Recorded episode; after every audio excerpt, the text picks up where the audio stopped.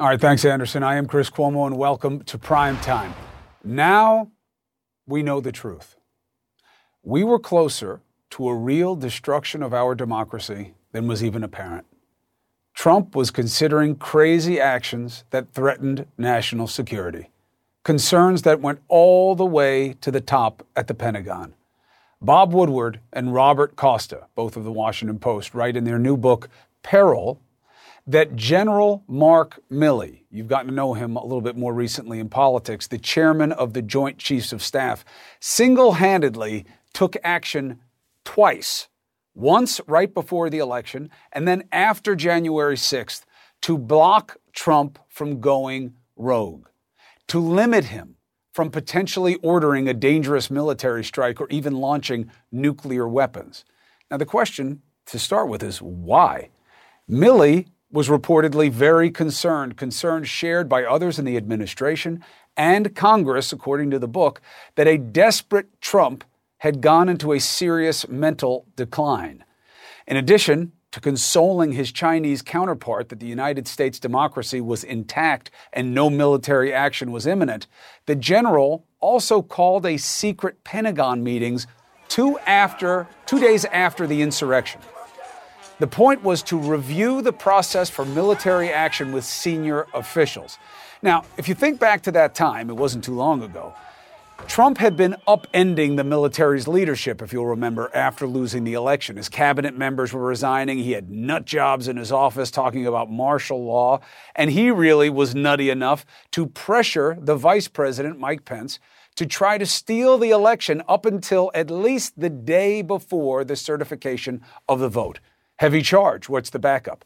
In the book, it says Trump and Pence were in the Oval Office on January 5 talking about what powers Pence had to mess with the electoral count.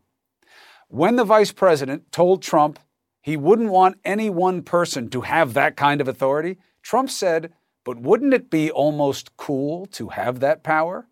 No, Pence said. I've done everything I could and then some to find a way around this. It's simply not possible. Trump then allegedly shouted, No, no, no, you don't understand, Mike. You can do this. I don't want to be your friend anymore if you don't do this. What a threat. He didn't just drop Pence as a friend the next day, he left him for dead when the Trump mob came to hang him at the Capitol. And the concerns about what the then president might do to the rest of us, let alone Pence, led General Milley to have that meeting. We haven't seen anything like that kind of meeting that we know about since Nixon when top brass during Watergate wanted a warning if then President Nixon tried to use the military to distract from his downfall.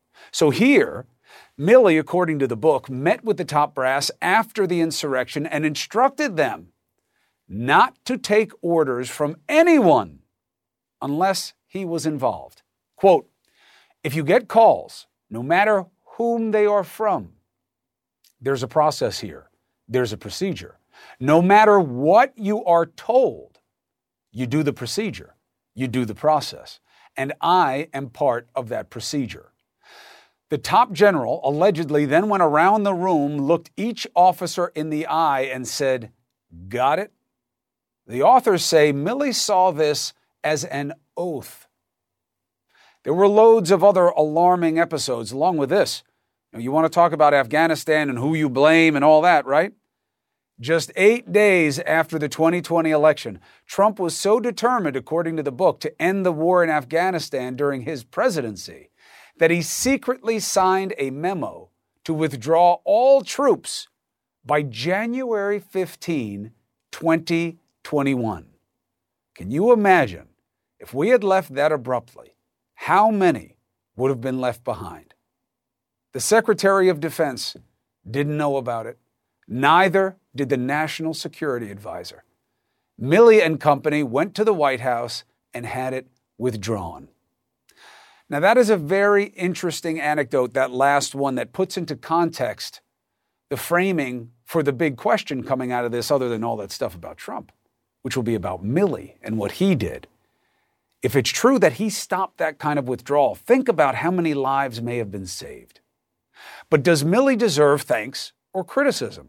And will these findings add any fuel to the search for answers about January 6 in Congress?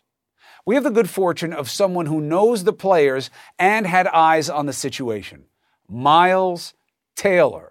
He's the no longer anonymous former senior Trump administration official. You'll remember him turning the White House upside down in 2018 when he wrote that mysterious New York Times op ed and subsequent book, A Warning declaring he was part of the quote resistance working to thwart Trump's worst inclinations and did ultimately, of course, reveal his identity. Taylor was chief of staff to Homeland Security Secretary Kirstjen Nielsen and back with us on primetime. It's good to see you. Chris, thanks for having me. Now, first, the flavor. Does this sound as reporting remotely like what you understand about Milley, his concerns, and what Trump could trigger in people like him? Chris, the answer is yes, yes, and yes. And I want to say two things about it. First, it's alarming, but second, it's not surprising. The alarming piece is obvious. You hit on those points. You had the president's top military advisor, his handpicked top military advisor, by the way, who was so worried about his mental state that he wanted to basically keep the nuclear codes from him, put checks and balances uh, in place, and, and talk to foreign adversaries to keep wars from breaking out. That suggests to me that the president's own top military advisor at that time didn't see Russia and China and Iran as the biggest threats to the United States. He saw the president of the United States as the biggest threat to the country. That is alarming. Two, though, Chris, why is this not surprising? Because I witnessed it. I saw cabinet secretaries in the first year of this administration talking about the potential of invoking the 25th Amendment because they were worried the president was so mentally unstable. And there's one other episode uh, among many that I witnessed that was very similar to this Milley incident.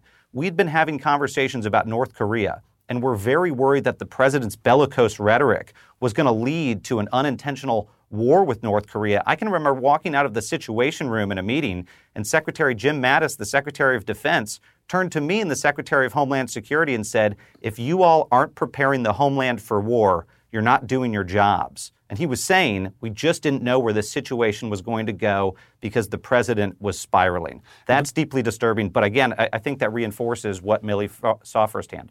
All right, we'll get back to him in one second. Just in terms of the threat, uh, forget about putting military in, the aspect of how dramatically he wanted to take military out. Uh, if the book is right about this secret memo to withdraw uh, January 15, 2021, with what we just saw, with a lot of lead time in getting them out that Biden had, what do you think might have happened if the military had been pulled out that abruptly? Well, I hate to say it. This is something that we warned Trump against in the first year. When he took office, he actually wanted to pull out that abruptly, Chris. I don't know if this has been reported yet, but he'd told us he wanted to pull out that abruptly at the very beginning of the administration. He just wanted to be gone from Afghanistan. And we pressed him and pressed him and convinced him in August of his first year to keep a U.S. troop presence. But by the end of the administration, he'd gotten rid of the guardrails. He'd gotten rid of John Kelly, who convinced him to stay and, and stay the course. He'd got rid of rid of Jim Mattis and others, and he wanted to double down on that. If he'd been able to execute that in January, the humanitarian catastrophe we saw over the course of the past month would have been on steroids. It would have been more dead Americans trying to get out of that country. It would have been an absolute nightmare. I think uh, Milley really deserves immense credit for preventing that from having happened. Milley deserves credit. Um, help us understand why what he did is okay and not maybe he had the right feelings, but is it the right way to go about it? Or are you supposed to resign and go public? Yeah, I think that's a tough situation to be in, Chris. I mean, look, I, I, witnessed a lot of people in it. I was in that spot myself. I think what's revealing about this episode is that the guardrails are so thin that people like General Milley, I'm sure in his case, were worried that if he left and, and spoke out, well, maybe a more compliant person would be put in his place who would execute a nuclear strike uh, for the president to have cause to stay in office. And that's the dilemma that a lot of these people close to the president faced. I think the answer becomes when the president no longer will listen to your advice and will just go around you anyway, that's when it's time to go and to blow the whistle.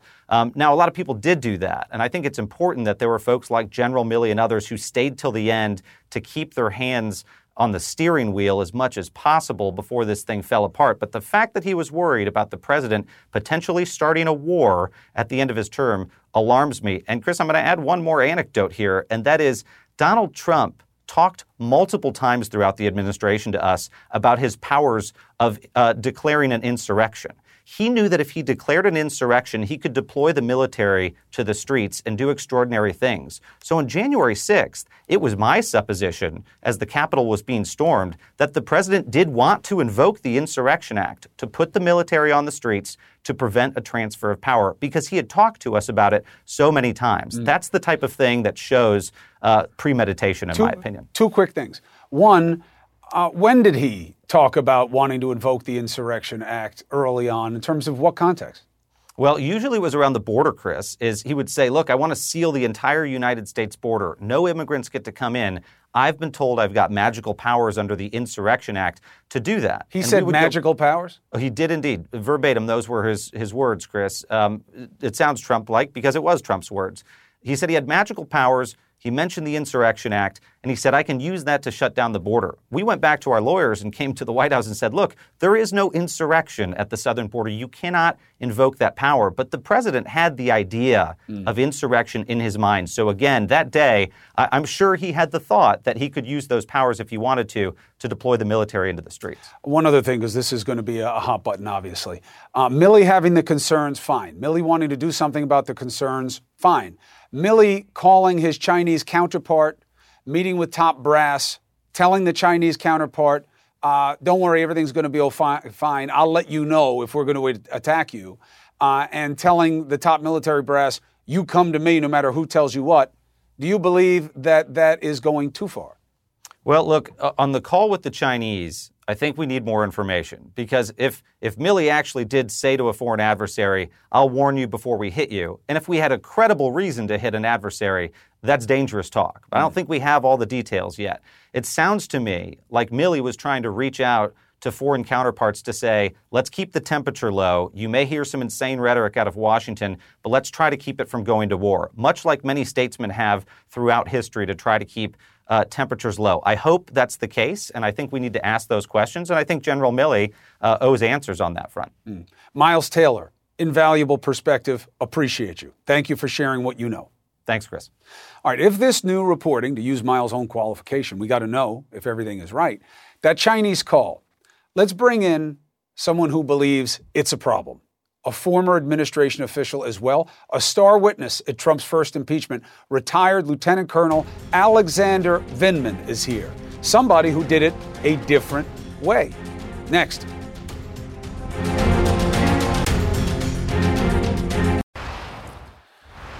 Look, you're going to have to read into more of this Woodward and Costa book and see what's interesting to you. To me, it's about how things happened.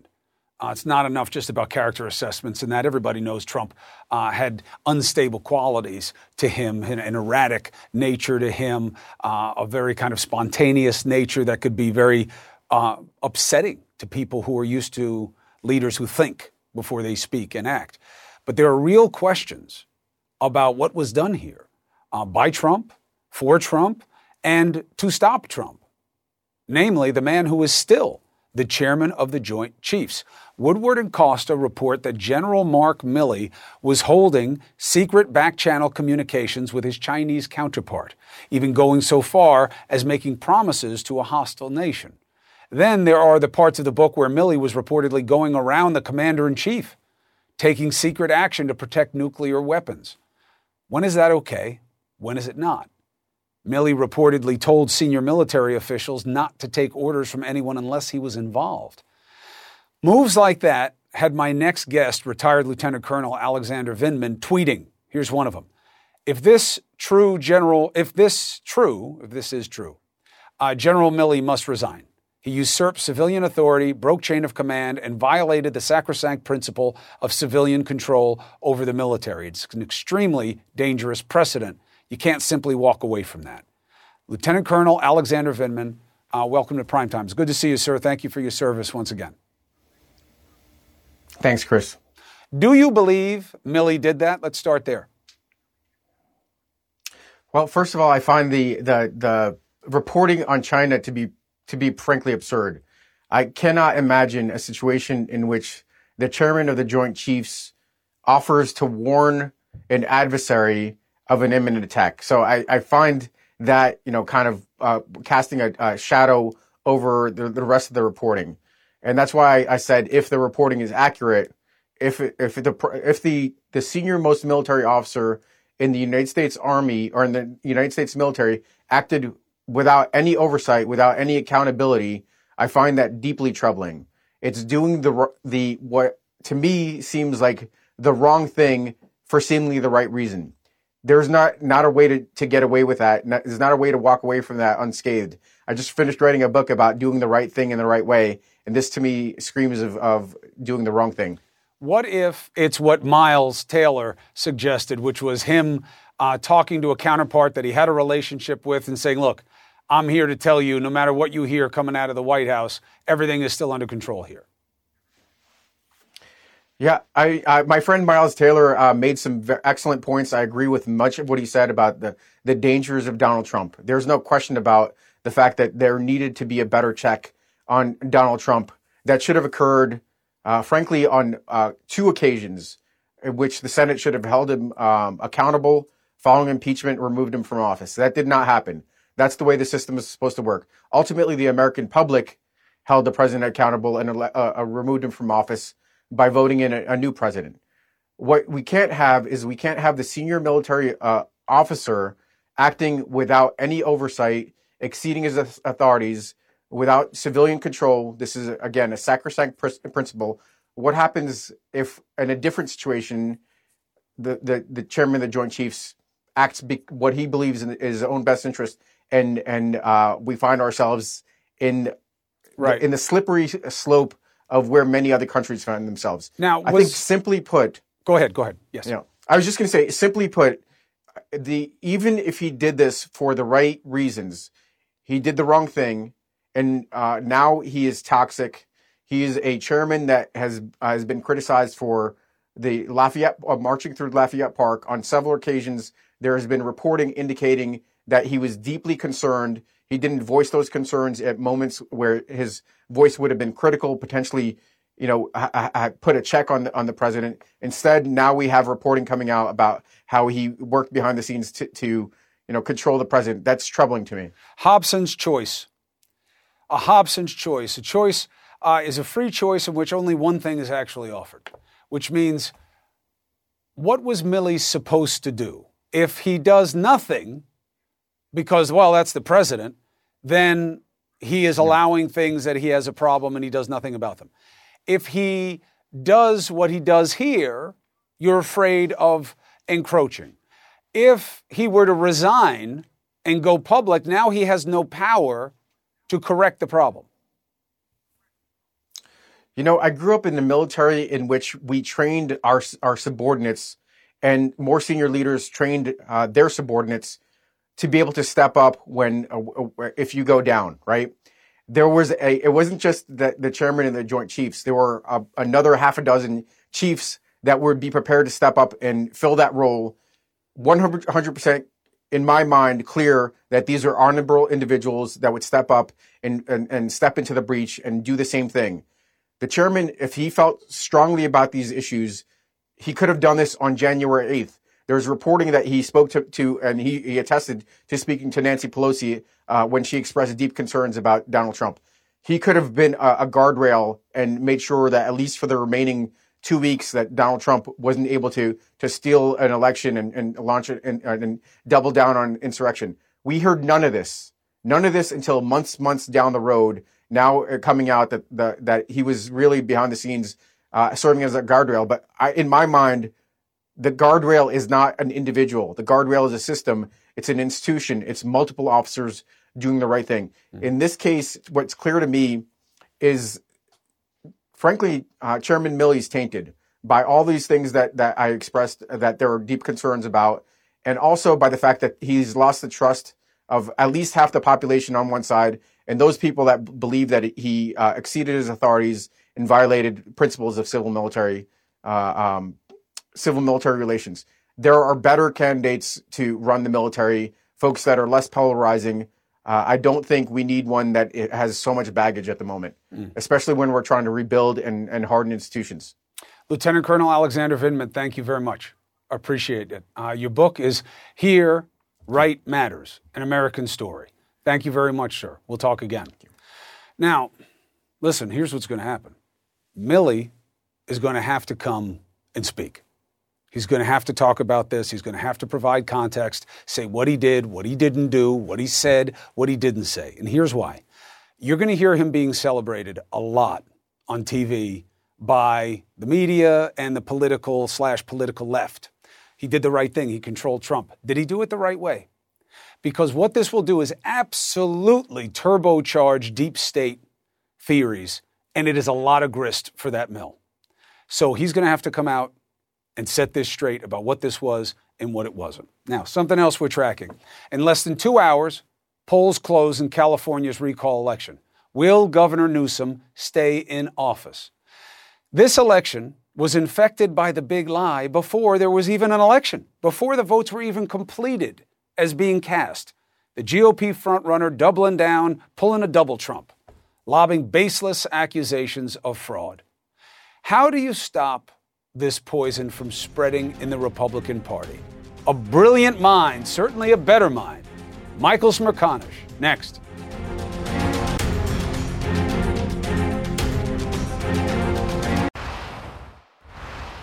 I believe that there might very well be shenanigans, uh, as they were in the 2020 election. My fear is they're going to try that uh, in this election right here in recall. Will you accept the results of the election tomorrow? I think we all ought to be looking at election integrity, no matter whether you're a Democrat, an independent, or a Republican. Is that a commitment to accept the Let's- results let's- of the let's all- election let's- tomorrow? Let's all do that together. You know, Arnold Schwarzenegger, former governor of California, was called the Terminator, right? That may be Elder's new nickname because he terminated the chances of any likelihood of getting rid of Gavin Newsom. For weeks, Larry Elder, now the leading Republican in California's recall election, and that's really the issue. How? How did someone like this wind up getting to the top of the heap on the Republican side? But what's he doing? More of the same toxicity, laying the groundwork to baselessly call fraud in this election. A familiar refrain in today's GOP. Let's bring in Michael Smerconish about what this recall election tells us about the state of play. It's good to see you, brother. Uh, if Newsom staves off uh, with a 50 plus percentage vote tonight so that he doesn't get recalled, what does that say to you? So I think you put your finger on something. I see a headline in tomorrow's LA Times that says Elder saves Newsom. Because I think that Gavin Newsom was in trouble until the emergence of Larry Elder. And, and what Newsom was able to do was no longer make this a referendum on his role as governor of California, but instead to present this as a two person race in a state that has twice as many Democrats as it does Republicans. And so I think it played right into the hands of Governor Newsom. It's not over yet. We don't know mm-hmm. how it ends for sure. But I'm already kind of wondering what would have been the outcome if Larry Elder had never gotten into the race. By the way, Larry Elder, as you know, Chris, is going to say he was treated unfairly by the media, that there was all this analysis on things he had said over the last three decades to the exclusion of focusing on Gavin Newsom. So I expect that will be more what we'll hear from him than claims of fraud in the election. And if the polling is accurate, the margin won't be that close and it'll be very, very difficult to lay it off on shenanigans. Right, but you know, don't sell it short. Uh, put up the poll. It is such an appetizing idea for people on the right right now that there is fraud. Uh, 59% believe the big lie as a Republican. Now, I believe that's not as much about the substance as it is about the idea of belonging. And that they now believe you have to believe that in order to be on that team. It's like a new thing, like believing the Jets will be good this year. You know, you know it's not really true, but you have to uh, to consider yourself a fan. Now, two things to me, and I want your take on it. One, Newsom was clever. Newsom didn't talk about himself. He did what the Democrats often complain about, which is he just bashed the other guy. We're calling it in the media nationalizing the election. But what he really did was just attack that Elder is another Trump. Biden came there and said Elder's just another Trump. So really, they were playing that game of just bashing the other guy, and it helped him. What does that mean? So you're right about that. I think there was some additional strategy that, frankly, I got wrong and didn't understand at the outset when a couple of weeks ago, the Newsom campaign and the Democratic leadership in California said to folks, don't even vote on question two. Don't even vote. And I thought, man, that's kind of nutty because they're diluting the population who will pick a successor if on question one, Newsom goes down. But I think that the strategy there, the psychology was to, to not even give heft to that huge field of candidates, and then in the end to focus only on Larry Elder and to make the point, well, of course we're not going to get rid of Gavin Newsom. We're not even going to have a conversation about mm-hmm. the others. And oh, that Elder guy, wow, would he be out of touch with California? May I say what really concerns me about the big lie and the spread of, of this as a strategy? That Drew Griffin piece, that package that we've all been watching on CNN, which puts together all the pieces of what went on in Trump world post election. My big takeaway was how people on a local level, you know, Chris, the, fir- the person that you go in when you're going to vote, and, and there's a man or a woman sitting there and they're getting paid nothing or next to nothing, but they're all part of the integrity of the system. It's become so vicious that I worry that good people are going to say, the hell with it. I'm not getting involved. Just as right now they're saying, I'm not getting involved in a school board because I've got to put up with these vax obstinate people. We are driving good people out of government. And you know who's going to fill the void? the nuts. Mm. Well, look, the, the proof is in the participation. Even though Elder loses by like 66 to 69% to anyone else in the polling, Larry Elder rose to the top on the Republican side in a big state of California. What that tells you about the party is probably everything you need to know. Michael Smerconish, it's good to have you, brother. As always, value added. See you. Thank you. All right. Thank you. Lies and conspiracies have held back our pandemic fight. It is all part of the same toxic stew. And now another influential voice in the anti vax movement is dead from COVID, another conservative radio host. These deaths did not have to happen. Will they change the mind of any listeners who followed their lead? We'll ask an insider in the conservative talk radio circuit. My man Broomhead's back.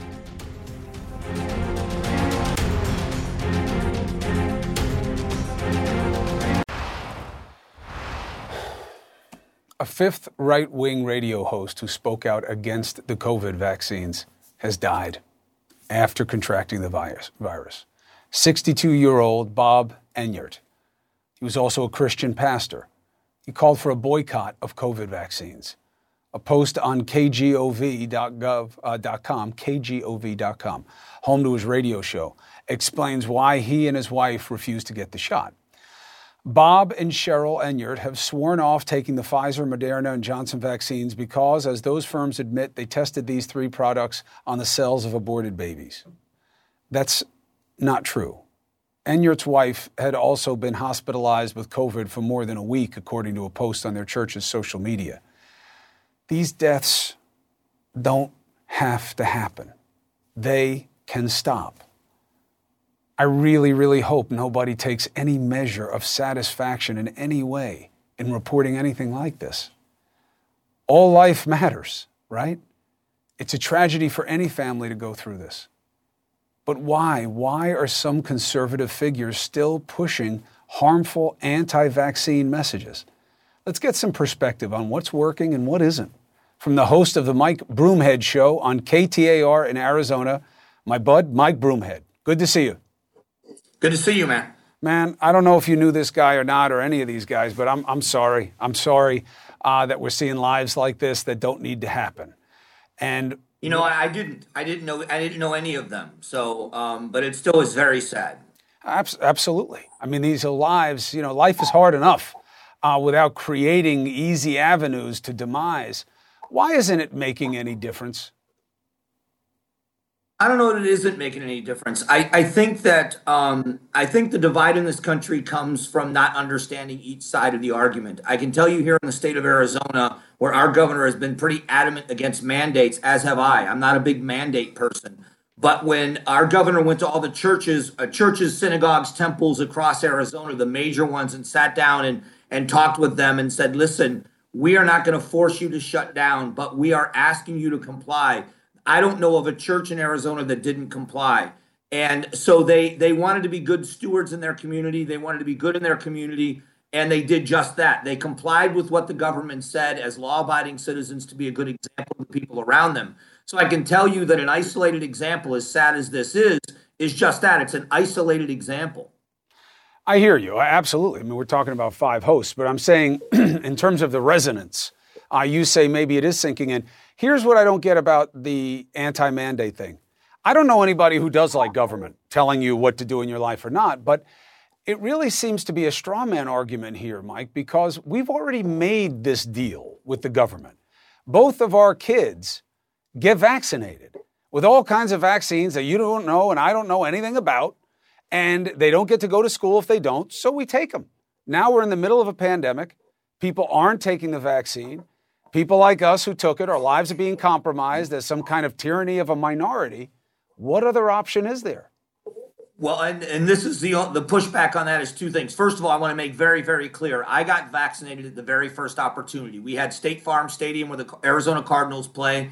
And I went down in March at two and three o'clock in the morning on two separate occasions to get the Pfizer vaccine. So I'm fully vaccinated. Um, but the we also know that there is a waiver form in schools for parents that haven't vaccinated their kids for years and years and years because we believe that with those vaccines, the kids that are at risk are the kids that aren't vaccinated. Um, I think that there are reasonable people out there that have arguments that say, why would I get a vaccine that's been experimental until recently? Only one of the three vaccines aren't um, are approved by the FDA. And then they go on to say other things about I'm young and healthy and have a great chance of surviving. So it's more of a reasoned decision to not get vaccinated. I'm not agreeing with it. I'm vaccinated, but I don't relegate those people to either bad citizens that they don't care and that they are uh, they're just horrible people or stupid. I, I just think they're making a different decision than you and I would have made. I, am with you. It's just about the basis of it, especially um, because it reeks of politics. Because you have this overweighting on the right of people who are vaccine resistant.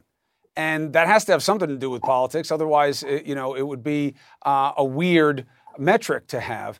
And how is this not a law and order issue? This is what we need to do. You say it's you believe in that? People on the right. It's, it's not, not, just people on the right, but it is disproportionately people on the right.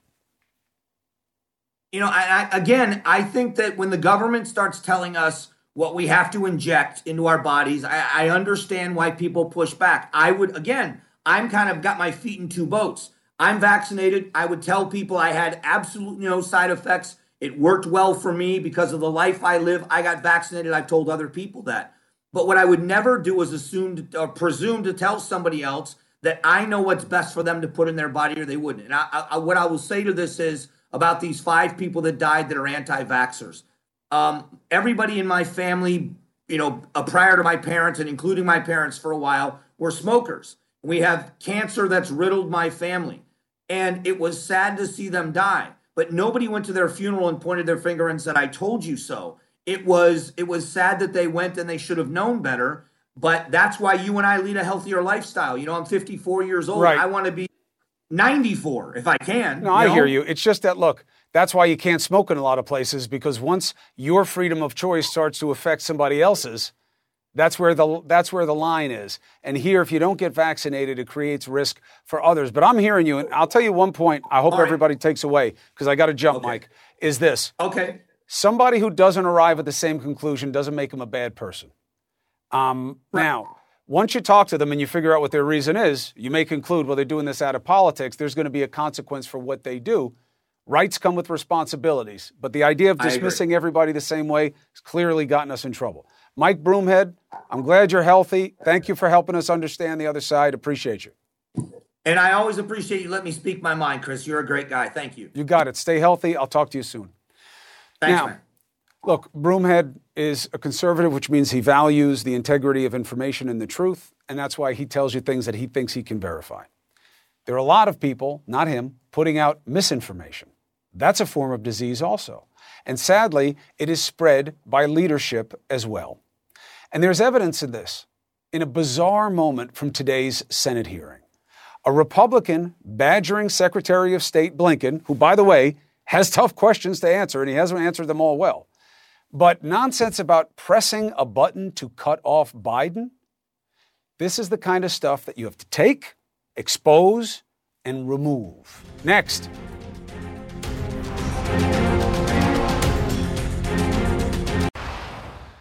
Hashtag Bolo, be on the lookout. More Republicans are buying into yet another big lie that there's some kind of secret button pusher who has the power to mute the President of the United States. At a hearing focused on Afghanistan, Republican Senator Jim Risch decided to use most of his time to press Secretary of State Antony Blinken about this. Here it is. Somebody in the White House has authority to press the button and stop the president, cut off the president's uh, uh, speaking ability and sound. Who is that person? Somebody has the ability to push the button and, and cut off his sound and stop him from speaking. Who is that person? There is. There is no such person. Are you telling this committee that this does not happen? That there's no one in the White House who pushes the button and, and cuts him off in mid sentence? That's correct. You're telling us you don't know anything about this, that, they, that somebody cuts him off in mid sentence. Is that what you're trying to tell this committee? Because everybody here has seen it. Senator, I'm telling you, based on my own experience uh, with the president over the last 20 years, anyone who tried to stop him from saying what he wanted to say, speaking his mind, uh, would probably not be long for their, for their job. What's the fact? The mute button that Risch at one point refers to appears to originate from an RNC tweet. It hones in on a White House feed, cutting off as Biden speaks to Idaho officials about the fire crisis out west. So I guess it's true. Oh, wait. The RNC fails to point out that the moment is listed on the president's schedule as an out of town pool spray. What does that mean? One, it means my microphone's falling off. Is somebody stopping me? No, it's just a mic falling off. It was planned. Look, here's the point. The press pool following Biden comes in briefly for pictures, then they're ushered out. This happens all the time. SOP, standard operating procedure. But the right has been building this lie for months. They'd rather it be something more like this. This presidency feels like a never ending silver alert. Except every day we wake up and realize anew that this missing senior citizen is actually living in the White House as the country's being run into the ground by whoever's pulling his strings. You know why people are muting Joe Biden? Joe Biden can't talk about any of this. It's a walking cringe fest. This is a guy who is clearly not doing well. Now Joe is clearly getting worse. Look, it's ludicrous, but it's dangerous. Again, it was a pool spray, and then they cut the sound. It happens all the time. There is no person, there is no button. Even after this exchange with Blinken, Risch went on Trump TV to talk more BS. From time to time, his, his, his sound is cut off, whether he's in the White House or in other places. Uh, sometimes he's hustled off at the stage where we can't, uh, where the media can't get answers. Um, so, somebody needs to be in charge.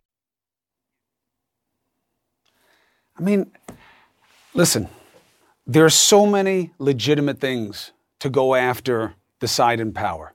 Why make things up? From the senior Republican on the Senate Foreign Relations Committee, what a shame. At a hearing that should be about pressing Blinken for real answers on a real crisis in Afghanistan. And his colleague Josh Hawley isn't doing him one better threatening today to hold up every single civilian nominee for the state and defense departments unless Defense Secretary Lloyd Austin, Blinken, and National Security Advisor Jake Sullivan resign. Look, accountability matters, but to slow walk key Pentagon officials when we need them most, I can't see how that keeps us safe. Don't buy the BS. Look, thanks for watching. Stay tuned. CNN's live coverage of the California recall is next.